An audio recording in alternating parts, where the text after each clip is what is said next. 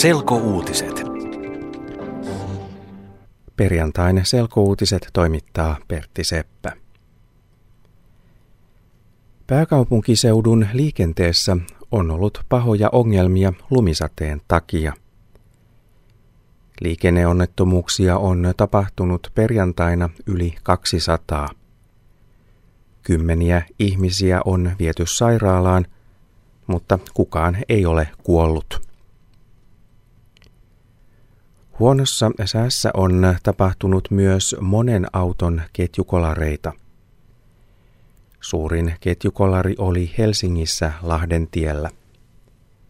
Kolarissa oli mukana melkein sata autoa. Myös lentoliikenteessä ja junaliikenteessä on ollut ongelmia lumisateen takia. Monet lentokoneet ja junat ovat olleet myöhässä. Joitakin junavuoroja peruttiin perjantaina kokonaan. Kovat pakkaset jatkuvat eri puolilla Eurooppaa. Esimerkiksi Ukrainassa jo yli sata ihmistä on kuollut pakkasen takia – Suurin osa kuolleista on ollut ihmisiä, joilla ei ole asuntoa. Ukrainan viranomaiset ovat avanneet suojapaikkoja, joissa ihmiset voivat lämmitellä. Myös muualla Itä-Euroopassa on ollut erittäin kylmää. Esimerkiksi Venäjällä ja Puolassa on kuollut ihmisiä pakkasen takia. Myös Pohjois-Italiassa on ollut pakkasta jopa 30 astetta. Maan pääkaupunki Rooma sai harvinaisen lumipeitteen. Tavallisesti lumi sulaa Roomassa heti, kun se on satanut.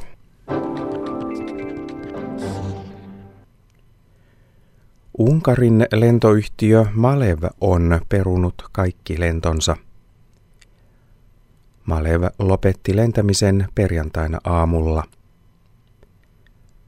Malev ei pysty hoitamaan lentojaan rahavaikeuksien takia. Malevilla on velkaa yli 200 miljoonaa euroa.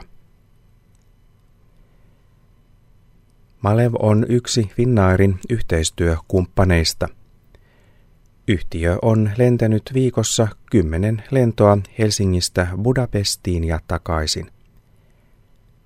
Malev lupaa, että se järjestää muista yhtiöistä paluulennot niille matkustajilleen, jotka ovat vielä matkalla.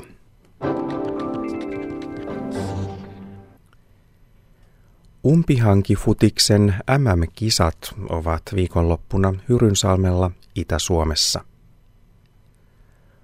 Umpihankifutiksessa pelaajat pelaavat jalkapalloa lumihangessa. Tänä vuonna mukana on noin tuhat pelaajaa. Umpihankifutiksen pelikentät ovat tänä vuonna pellolla. Edellisinä vuosina pelikentät olivat järvenjäällä, mutta vesi ja jää tekivät pelaamisen vaikeaksi. Tänä vuonna peli on vaikeaa vain lumen takia, jota pellolla on paksusti.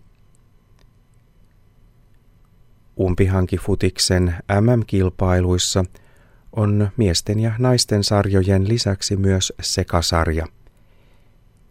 Sekasarjan joukkueissa on miehiä ja naisia.